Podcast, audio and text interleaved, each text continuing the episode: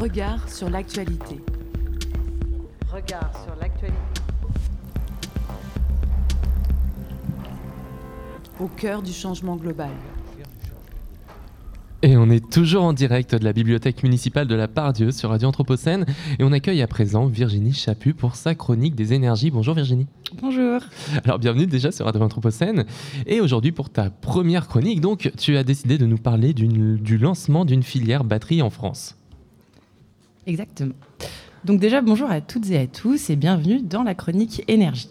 Cette chronique que j'inaugure aujourd'hui, elle a pour objet l'information et la remise en question de certains préjugés sur le secteur de l'énergie et l'analyse des objets lui étant affiliés, le tout en intégrant bien évidemment la perspective de la nécessaire ou plutôt de l'urgente transition énergétique. Dans ce cadre, on va questionner les pratiques et l'organisation des systèmes énergétiques, l'histoire et les enjeux des modes de production et de distribution de l'énergie en France, les imaginaires sociaux de l'énergie, mais aussi les discours et les solutions techniques et ou politiques, valoriser et plus largement la particularité que recouvre la notion d'énergie dans le rapport entre nature et culture. Et nous y voilà donc. Donc pour cette première chronique, discutons batterie et voiture électrique. Vous l'avez peut-être vu passer ou non, mais depuis plusieurs mois, un nouveau bruit médiatique se fait doucement entendre, l'usage de la formule vallée de la batterie.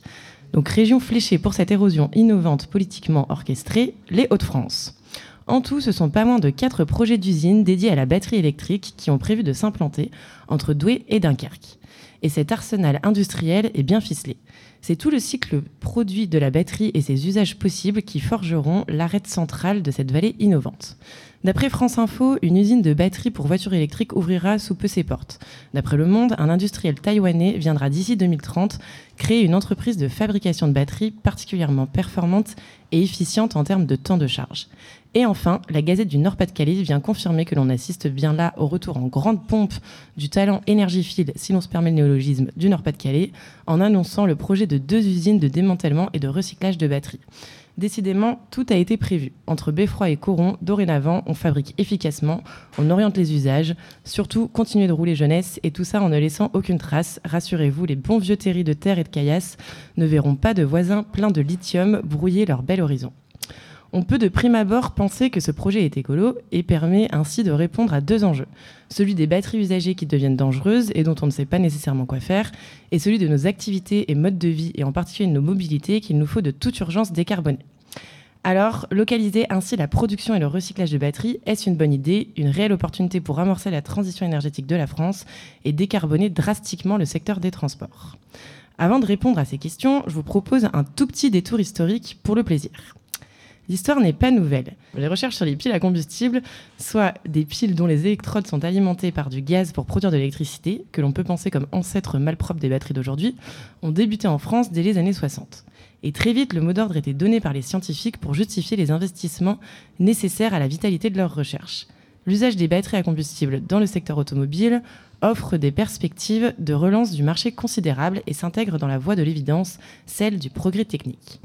La décennie suivante aurait pu être celle de la naissance d'un parc automobile électrique magistral et décarboné avant la tendance du terme en France.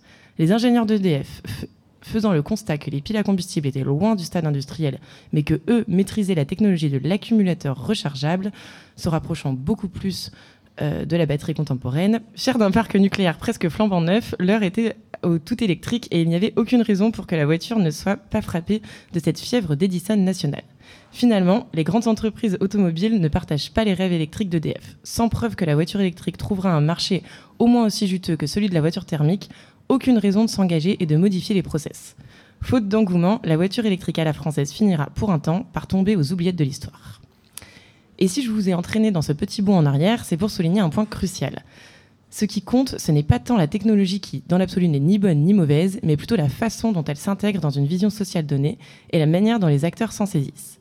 Autrement dit, n'importe quelle technologie seule ne signifie rien, c'est le récit du servant de socle de vecteur social qui en fait une innovation, voire une révolution technique. À l'époque, les perspectives économiques l'ont emporté sur les enjeux technologiques et environnementaux. Si le thermique répondait mieux à ce critère, alors il était logique que cette solution l'apporte. On peut donc se demander quelles sont les motivations qui poussent aujourd'hui gouvernements et acteurs industriels à se mettre en branle pour développer une filière batterie puissante en France et en quoi ces, dernières révèlent la réelle portée de la solution par batterie pour répondre aux enjeux climatiques? C'est en regardant les discours rapportés médiatiquement de plusieurs membres du gouvernement pour défendre fièrement la vallée de la batterie que les réels enjeux politiques et la portée en termes d'imaginaire social servant d'embarcation à une version type de la transition énergétique, et j'insiste bien sur le terme version type, se donnent à voir. Soulevons une première problématique. Comme c'est souvent le cas avec les solutions technologiques visant à nous substituer aux thermiques et aux énergies fossiles, on ne prend pas en compte l'empreinte carbone complète de toute la chaîne de production. Dans la vallée de la batterie, les gaz à effet de serre induits par les émissions de carbone liées à nos déplacements auront disparu.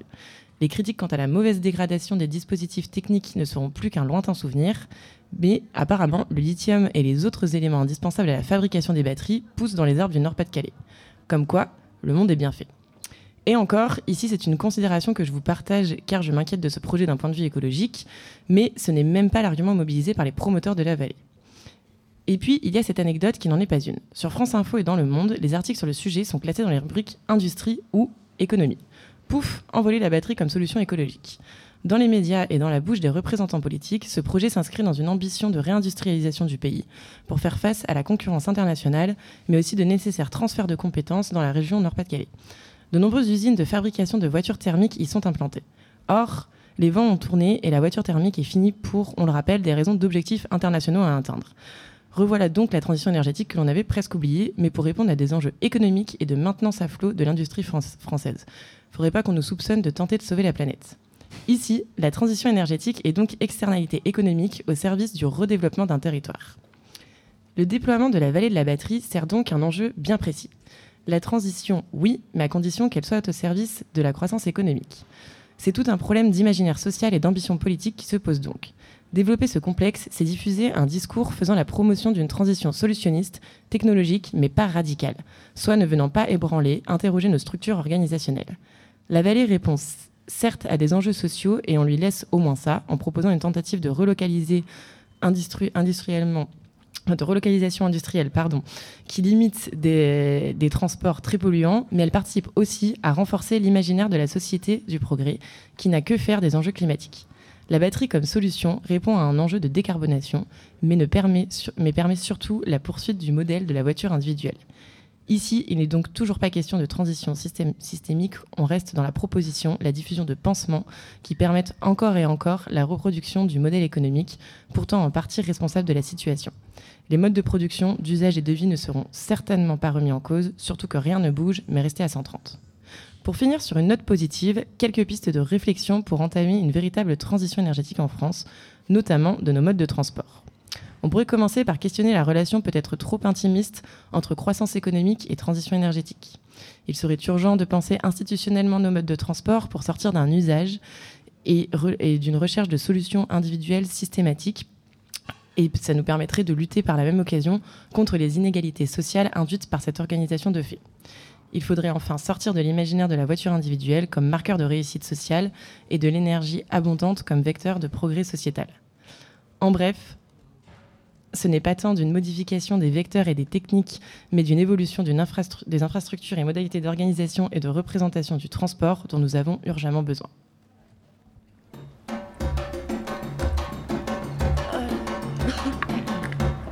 Radio Anthropocène à l'écoute du changement global.